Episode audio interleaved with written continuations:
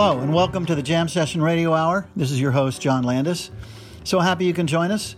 Tonight, we are going to enjoy something a little bit different, something that combines uh, information and music. Um, I had the privilege to work with uh, Rafael uh, Alvarez the other day and interview two very interesting people in the music business um, Ashley Kahn and Joel Chriss, longtime friends, both of whom have been in the music business for decades. Ashley is a music journalist, and he has written several books, really interesting books, which we'll hear about during the interview. And uh, we'll also sprinkle in some music to go along with uh, the subjects we're talking about. Joel Chriss, his longtime buddy, is uh, a member of the Jam Session Board and uh, a resident of the East End and a also a longtime music business person. And Joel's field has been uh, uh, acting as an agent for various musicians and brokering uh, deals between them and venues and uh, other organizations to allow musicians to play and make a living. And he's done a great job of doing that. And he's also been involved in various music festivals. So we'll talk about those as well. This is going to be uh, the first of two parts. And as I say, we're going to have a combination of music and interviews and uh, I think you'll learn a lot about both. So I'm not. Gonna, I'm just going to stand back and let uh, let this thing go forward, and uh, I'll talk to you in a bit. So let's start with the interview of Ashley Kahn and Joel Chriss on the Jam Session Radio Hour on WLIW FM 88.3 Southampton. Thank you.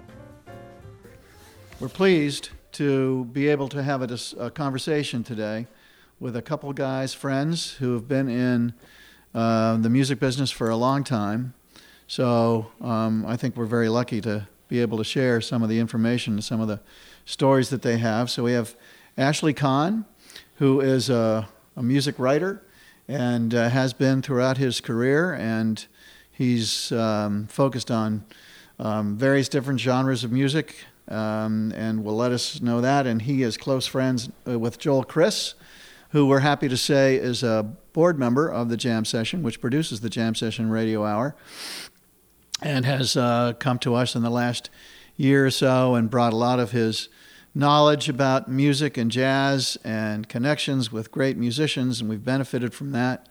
So, what uh, what we'd like to do today is just kind of have a free form conversation about what both of these gentlemen have done in the music business um, and how their careers formed and, and, and how they relate to the music that they've that they've um, uh, they've been able to study and, and be a part of. Ashley has, um, just quickly, I'll uh, give you a bit of intro in terms of what he's done, but he's, he's done some phenomenally uh, well researched and well written books on John Coltrane, on Miles Davis, uh, more, more recently on Carlos Santana, and most recently on George Harrison. So you can see right there in that kind of thumbnail sketch the kinds of things that he has done. And I, I'd like to turn it over to you a little bit, Ashley, and just let you talk about how your career has formed, how you got into it. Uh, maybe you and Joel can talk about how you guys uh, met and worked together. Um, so go ahead. Thank you, John. It's a pleasure to be here and uh, be on Jam Session, and especially with my buddy Joel. Uh, as you as you point out, yes, I'm a music historian. I wasn't always though. I, I there was a big juncture in my uh, career when I was uh, involved with concert production and tour management, and worked with Paul Simon during the Graceland years. Uh, tour managed uh, jazz and South African acts for a good like 12 year run you know, and I always wanted to be close to the action, you know, where the concerts were happening. And that sort of pulled me away from the idea of writing about music. And I've never really considered myself a critic, I'm much more of uh, a celebrant. You know, and uh, someone who um, uh, found a niche as far as you know, connecting with the history of the music and the stories behind the music, and finding out a way to um, uh, translate this into book form over the years, and that's my the most recent kind of uh, path that I've been on. Uh, Joel and I, Joel Chriss and I, have known each other uh, uh since the '80s, you know, uh, and it and it uh, because we were dealing a lot with the live music industry, that that part of the uh, side of things. So, Joel, thank you for the invitation to come out here to, you know, East Hampton and to be part of this moment. Mm, you're welcome, and thanks for coming. and it's always fun to hang with you and to listen to your stories because I tell my own stories a little too often. So it's good to hear them from an, another perspective. Yeah, we get tired of our own stories Yeah, right. after a while, don't we? They become fiction after a while. But tell us Uh, a bit of your story, Joel. Yeah, I was in the, the publishing world. I started in the publishing world, and I was always interested in jazz journalism, but I ended up working for trade magazines back in the early 80s, late 70s, when I, after I graduated college. And um, four or five years of being in publishing, I figured out a way to get into the uh, music business, which is in all these stories have so many tangents Yeah. that we could spend the whole hour Yeah. uh, talking about our, our own journey through the music. It was business. really just an excuse to get close to our heroes. That's right. and, uh, and and we were doing that before we had a nickel to make from it or thought Yeah. about it as a career. I was hanging out with Sonny Stitt and Dexter Gordon and Art Pepper and uh, McCoy Dizzy- Tyner. McCoy, McCoy and Dizzy. And then, so they all, a lot of these cats knew me when I started uh, a business in the in the jazz world, and that gave me credibility because they, they know I was there before there was any business involved. Right. Um, so I worked for an agent in the early mid '80s, and then started my own company, Chriss and Company, as a booking agency and a management company in the mm, '86, '87, and represented some of the legendary musicians. Discovered a lot of younger people through the bands that I was. Uh, that, got me into the business in the first place. Art Blakey and the Jazz Messengers uh, was an important guy to me to kind of show me the way. And then his musicians in that band, Terence Blanchard and Donald Harrison and, and Bobby Watson, people came through that band, became friends of mine, and kind of uh, uh, was a, a jumping off point um, and I, so I began to represent legendary musicians and, and discovering new talent uh, who were looking for agents or, or I thought could use an agent. And uh, then 35 years passed. Yeah, yeah. And and here we are now. Here we are now. You know, I, I, I would say that, you know, uh, th- there comes a time when, uh, you know, you, you finish school and you're, you're going to start out in life and music kind of just takes you away. You know, I know that's, um, even though I could have been this, I could have been a lawyer, I could have gone to med school, I could have done whatever, that my career uh, uh, decision making was absolutely totally overshadowed by my passion for music. And so the uh, idea of writing about music was more because of my passion for music than my passion for writing but i'm happy to say that you know even from the start i noticed that i had a certain ability that i could craft a good review or a good interview or a good feature article. Um, and the the you know the doorway isn't that hard to get through if you want to go into music journalism even today and of course today we with the pandemic and lockdown it's it's a different thing. But you know when live music comes back there will be another generation of young music enthusiasts who find that you know if i say that i'm going to write about this artist or you know somehow share this passion that I have in a written form or or a radio show or or some sort of you know blog you know or videos on YouTube or whatever you know is the uh, the format at that point. It's a doorway and entry into a world that seems so magical and like you know all of a sudden then it kind of swallows you up and you become part of it. And that's that I think is what happened to both myself and Joel. Yeah, because I, I would see people who were on the inside of the industry when I was a teenager, and I was always wondering how they got uh, to know all these people, how they got into the clubs for free, how they got uh, tons and tons of LPs and then CDs. And why Elvin Jones goes up to them and gives them a big hug right after the show. Right, yeah. how they got the affection of the jazz musicians, Yeah. how they felt like they were included, and I felt that's something I, I want want to be there. Yeah, I want to be included in that as well. and I remember some of those people, probably not their names, but I remember nights hanging out at the club as a 16, 17 year old, sneaking in or, or Yeah. getting in for half price. I think or it must be something about. I mean, I'm thinking about as you guys are talking about this. What is it about music per se, and then its relationship with business? Because there has to be business related to it, so that we can all hear and experience this. What is it about music per se, as opposed to other industries, that makes that that engenders this kind of passion both on the music side and on the business side?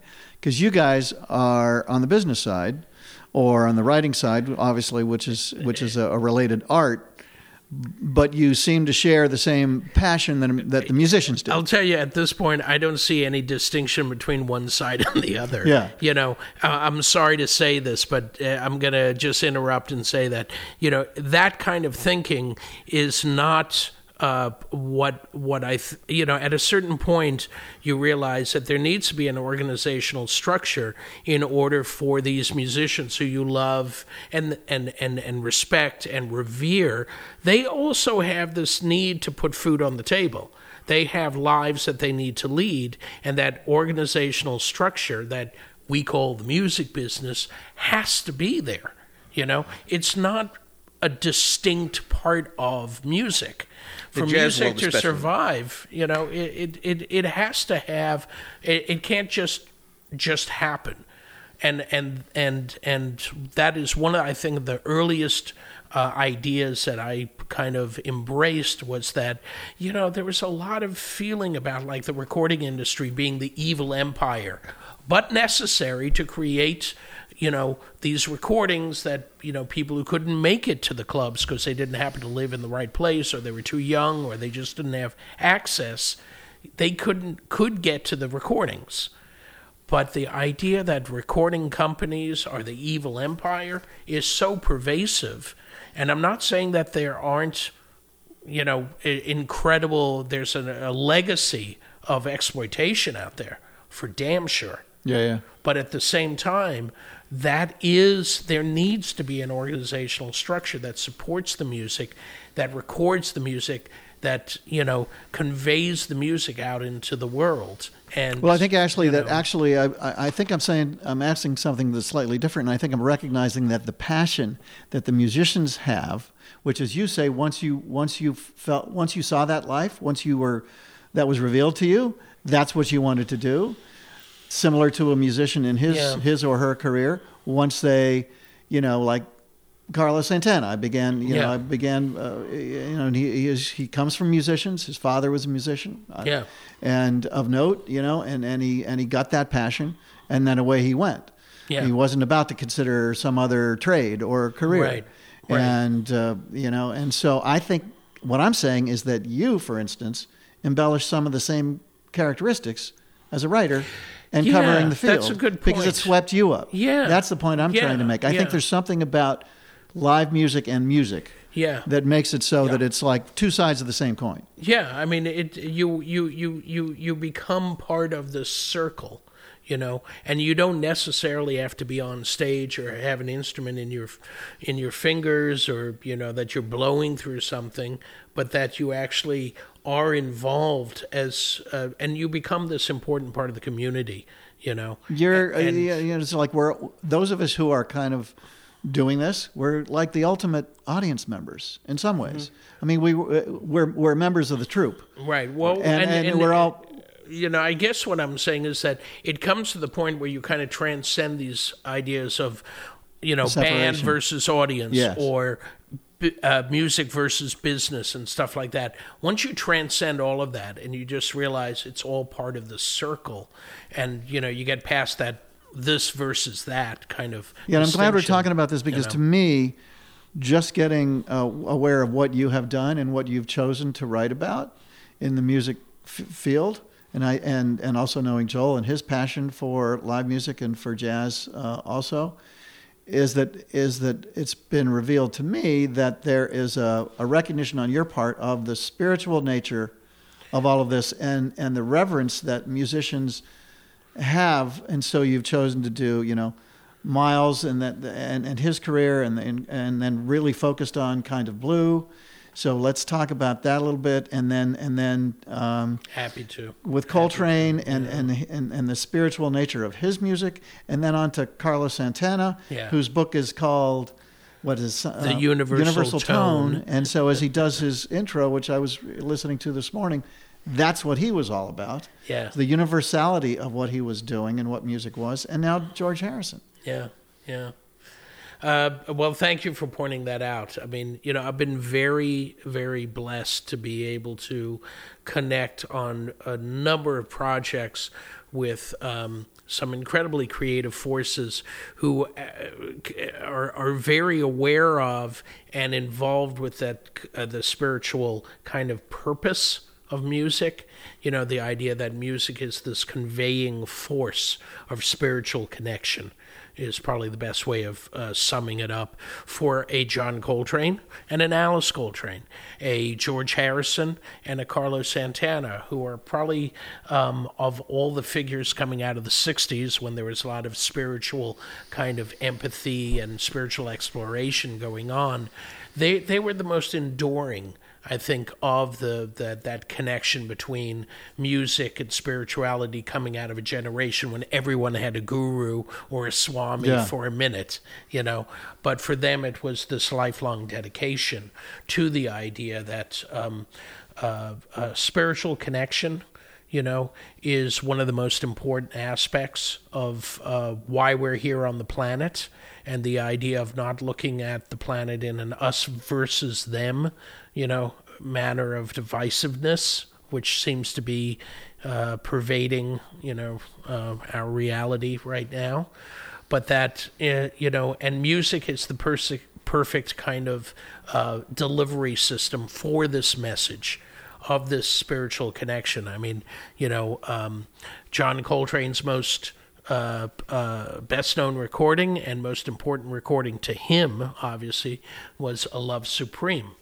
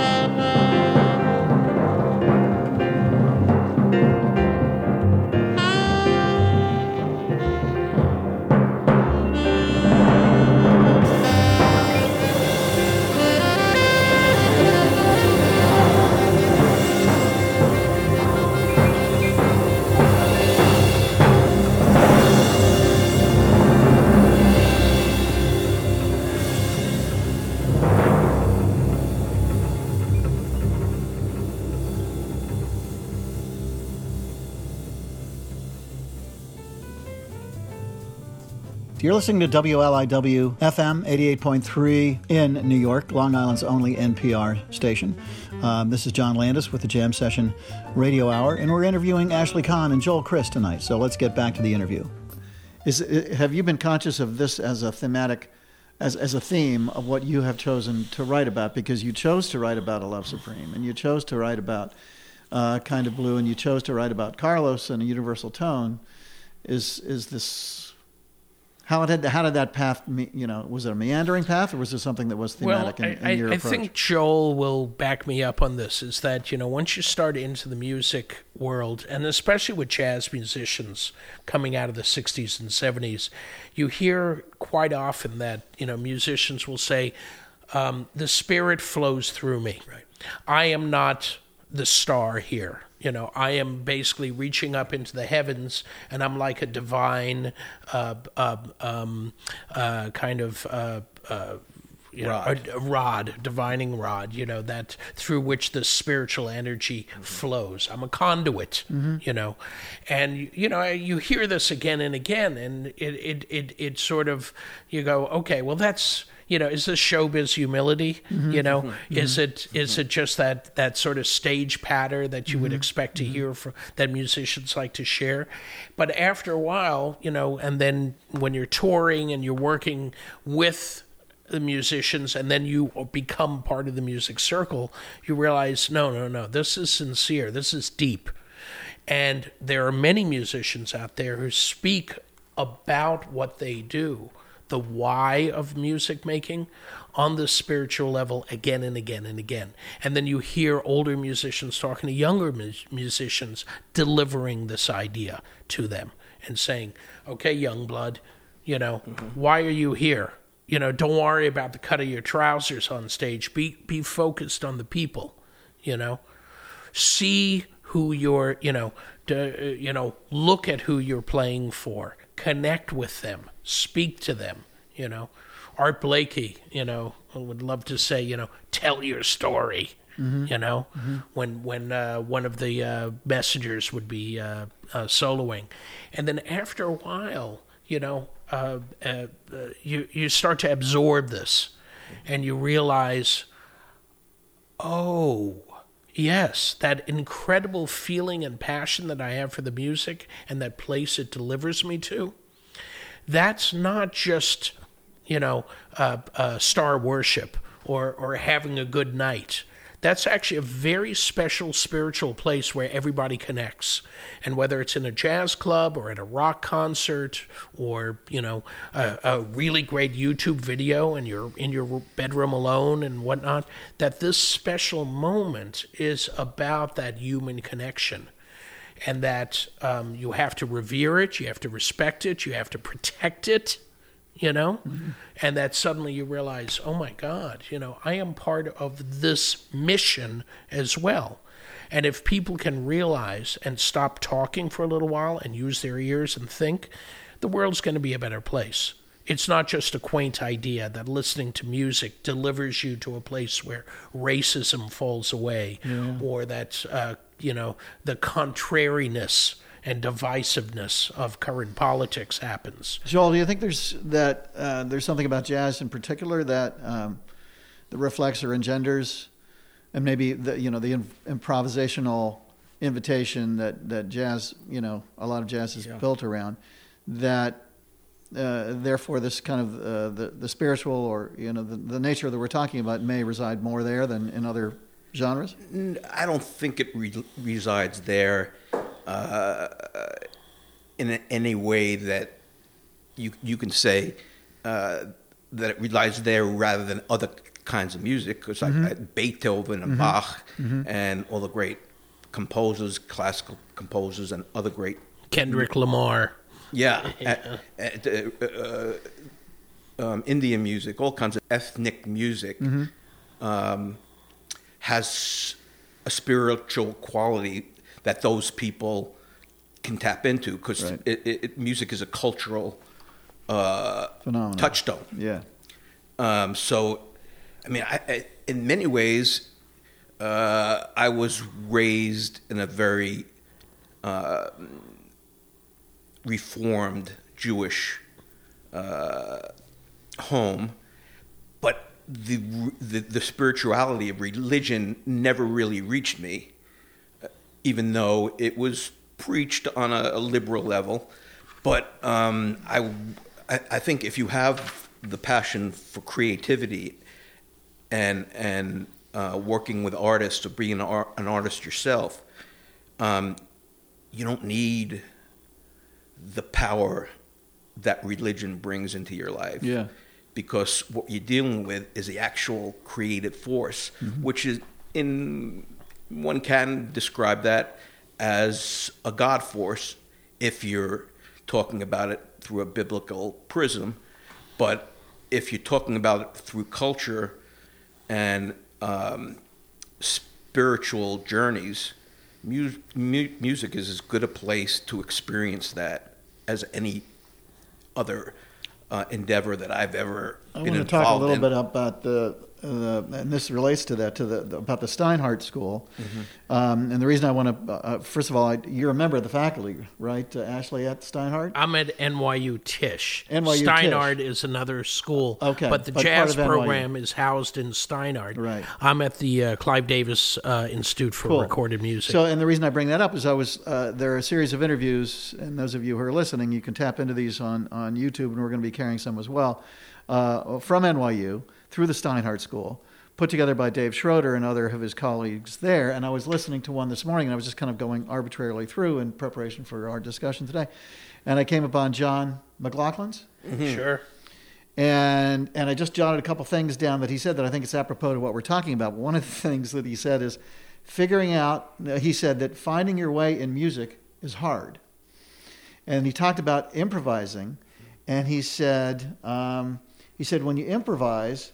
Um, uh, all that we can speak about is dot dot dot kind of the story of ourselves. We're putting ourselves out there, the story of our lives, and I think it relates to what we're saying is is is finding your have you would you say that finding your way in music maybe both for you guys but for musicians as well from what you've seen and all the musicians you've known is a hard thing to do Yeah. Well, Joel. Uh, I um, it's hard if you have something to compare it to. I have I don't don't have a lot to compare it to because there was a time when I was 17 or 18 years old that it was the only door that I wanted to walk through. right Um, but in some ways you were lucky because of that i mean you were fortunate at 17 or 18 to have to recognize a passion Yeah, because growing up uh, with the music of the '60s, I fell in love with rock and roll at uh, you know when I was six or seven years old,